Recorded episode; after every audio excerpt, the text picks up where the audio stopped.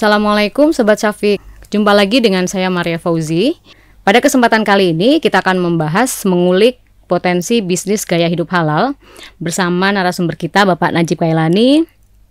Uh, Baik Mas Najib, berbicara tentang kehidupan halal ya. Yeah. Sebenarnya apa sih gaya hidup halal itu? Menurut akademisi dan menurut Mas Najib sendiri misalnya. Ya, uh, ini istilah yang memang sangat apa ya? Saya kira gaya hidup halal itu sangat sangat baru ya. Kalau dulu kan hmm. memang kalau di dalam masyarakat tradisional ya berusaha untuk hmm. uh, apa tadi yang tidak mengonsumsi barang-barang yang diharamkan itu. Tapi di masyarakat perkotaan itu berbeda lagi gaya hidup halal itu. Hmm. Itu terkait dengan ya hidup modern juga. Hmm. Jadi misalnya bukan hanya tadi e, terkait dengan bagaimana e, mengonsumsi barang-barang yang hmm. memang halal, tapi juga engagement terhadap barang-barang yang Islamized product ya, hmm. ya, barang-barang yang diislamkan apa seperti kulkas halal, kertas halal gitu ya, hmm. perumahan muslim, hmm. ngejim, nah ngejim misalnya, Jadi, uh, uh, ada gaya gaya hidup yeah. perkotaan yang sebenarnya ngejim itu bagian dari cara hidup seolah-olah hidup yang baik gitu ya. Hmm Kemudian misalnya mengonsumsi sekarang kosmetik yang lebih dekat, yang natural mm -mm. backgroundnya, yang, ya, back to betul. nature, yang mm -mm. bukan yang hewani. Betul, itu kan betul. sesuai dengan perkembangan sekarang yang berusaha untuk mm -mm. In, apa environmentally friendly gitu mm -mm. ya. Jadi ini memang uh, satu sisi modern tapi satu sisi juga bisa masuk ke dalam gaya hidup yang yeah. islami tadi. Hmm. Jadi itu yang disebut gaya hidup halal itu sebenarnya bukan hanya semata-mata hmm. menjadi soleh saja Betul. tetapi juga menjadi modern itu. Oke okay, oke, okay. menarik ya. Jadi ya gaya hidup halal, maksudnya halal itu terma halal sendiri itu semakin berkembang ya mas. Yeah. Tidak hanya eh, produk-produk uh, makanan minuman gitu ya yang kita yeah. minum, tapi juga bagaimana produk itu dihasilkan, kemudian uh, produksinya seperti apa gitu ya. Mungkin kalau sekarang kita lihat perusahaan misalnya yang memberikan karyawan gaji yang seharusnya atau bagaimana itu juga mungkin masuk dalam ini ya uh, dikatakan bisa dikatakan produk halal gitu. Bahkan sekarang hmm. perkembangan itu bukan hanya di ini ya, terutama di Malaysia yang saya yeah. baca itu uh, ruang ruang kerja hmm. itu juga dibuat Islami gitu. Oh gitu. Jadi saya pernah observasi di Jogja ini uh, hmm. teman-teman yang menerapkan spiritual company lah, gitu ya itu ada perusahaan yang ketika saya masuk itu ayat Quran di ini kan ya, oh. ya diputar gitu bagi mereka itu cara untuk membuat uh, apa mm-hmm. bekerja itu tetap uh, ingat dengan Tuhan gitu nah itu misalnya salah satunya terus mm-hmm. ada kalau kayak perumahan Islam ada dipisah antara laki-laki perempuan mm-hmm. di tempat bermain, Betul. tempat renang gitu kan. Itu yang mereka sebut uh, dengan gaya hidup halal tadi gitu. Jadi okay. semacam yang uh, perluasan makna halal ya, mm -hmm. makna modern dari halal itu. Halal ini kan dekat sekali dengan anak muda nih. Mm -hmm. Ya kan sekarang itu anak-anak muda mulai aware dengan isu-isu halal dan sebagai macamnya gaya hidup dari mm -hmm. fashion segala macamnya. Gimana cara membacanya seorang sosiolog misalnya atau bagaimana menurut Mas Najib sendiri terkait dengan ini? Um, ya saya tidak punya riset tentang mm -hmm. khusus mengenai halal di kalangan anak muda ya, tetapi kalau kita lihat dari uh, perkembangan di uh, masyarakat digi apa di digital lah ya. Hmm. Itu kan uh, banyak influencer yang memang secara uh, serius fokus untuk me menyampaikan pesan yeah. hal lifestyle ini.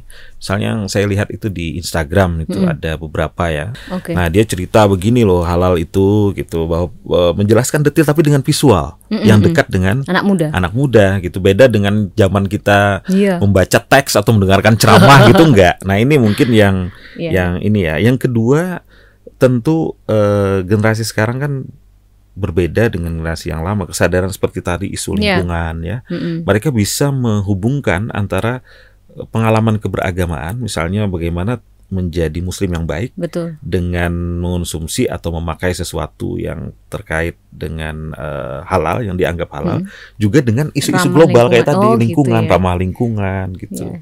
nah ini yeah, yang iya, kira-kira yeah, yeah. potensi besar di kalangan generasi mm. milenial ini dan yang ketiga yang paling penting adalah skatnya jadi kita, eh, masyarakat jaringan lah kalau kita sebut mm -hmm. di mhm. masyarakat digital gitu ya, ya network ya, society ini. Okay. Isu yang ada misalnya influencer yang ada di US atau di yeah.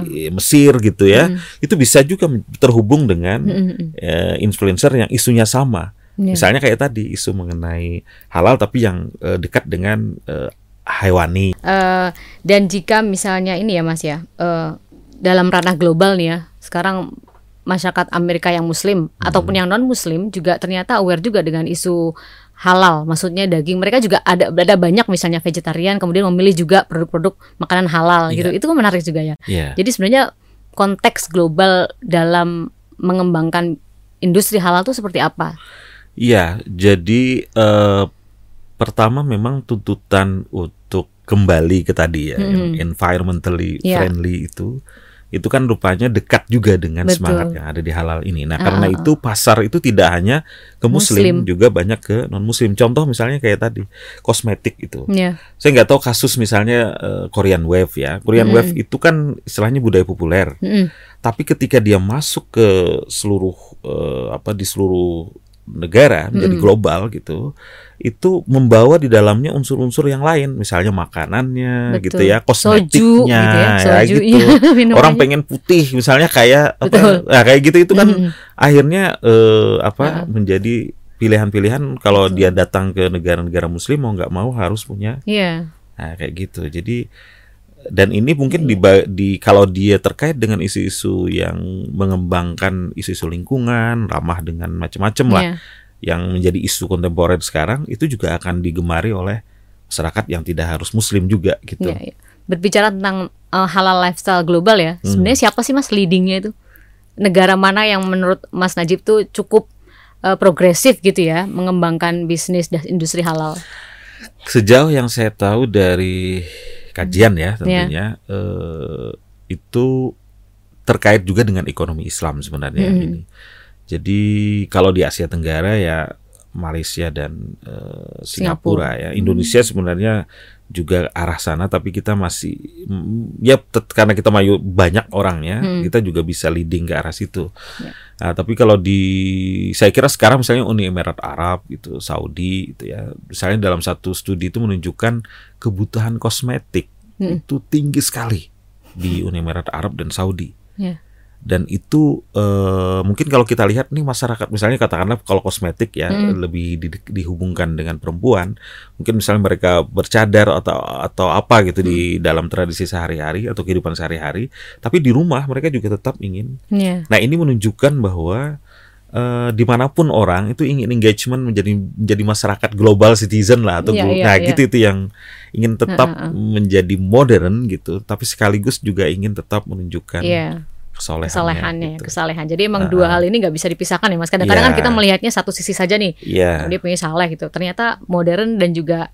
uh, piety ya atau kesalehan oh. tuh bisa jalan uh, satu sama lain. Yeah, gitu. Ya, yeah, mungkin yeah. Mas Najib punya ataupun melihat ada celah-celah tertentu lah yang bisa digarap nih uh, anak muda terkait dengan industri halal kira-kira di mananya mas selain kosmetik misalnya atau apa gitu atau masih kosmetik ya kosmetik yeah. dan juga pariwisata gitu ya misalnya kayak tadi influencer tuh nggak yeah. nggak kebayang itu menjadi satu betul. pekerjaan gitu ya dan itu influencer tapi agama gitu yeah, betul. dan gajinya gede lagi iya dari situ misalnya lalu kemudian uh, orang tinggal di rumah mm. kemudian bisa ber, berjejaring dengan yang lain yeah. itu me, misalnya menjual satu produk gitu ya itu juga produk yang terkait dengan Islamized mm -hmm. produk tadi mm. itu juga sangat sangat mungkin yeah, di generasi sekarang jadi uh, anak muda sekarang sih saya kira jauh lebih karena kreativitas ya kuncinya yeah. mm -hmm. uh, dan digital society Betul. itu. Jadi mungkin itu akan memudahkan mereka dibanding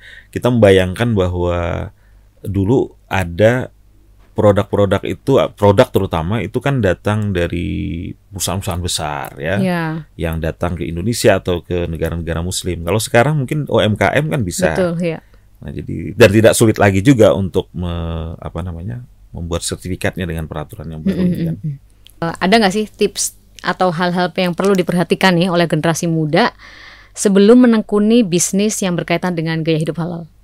Pertama, saya mm -hmm. kira uh, ini peluang yang besar ya. Jadi sekitar mungkin 10-20 tahun ke depan itu uh, kalau kita ingin katakan adalah dunia ini mungkin bisa jadi mengarah ke arah pietization ya. Orang okay. mengalami kesalehan uh, jamaah gitu. Itu. Jadi kalau dalam bahasa sosiologi itu ada globalization of piety okay. ya. uh, orang berusaha untuk engage dengan hmm. beragama melalui uh, komodifikasi agama. Nah, di situlah peluang yang bisa digunakan oleh anak muda atau bisa masuk untuk uh, mengembangkan uh, gaya hidup halal ini. Yeah. Jadi ada pasarnya satu, yang kedua memang ini juga tidak bertentangan dengan agama yeah. ya. Jadi sekali lagi antara uh, menjadi muslim yang baik mm. sekaligus menjadi modern, modern itu kunci dari gaya hidup halal yang sekarang ada. Gitu. Oke. Okay. Itu Terima kasih Mas Najib atas bincang-bincangnya. Saya Maria Fauzi undur diri dulu. Assalamualaikum warahmatullahi wabarakatuh.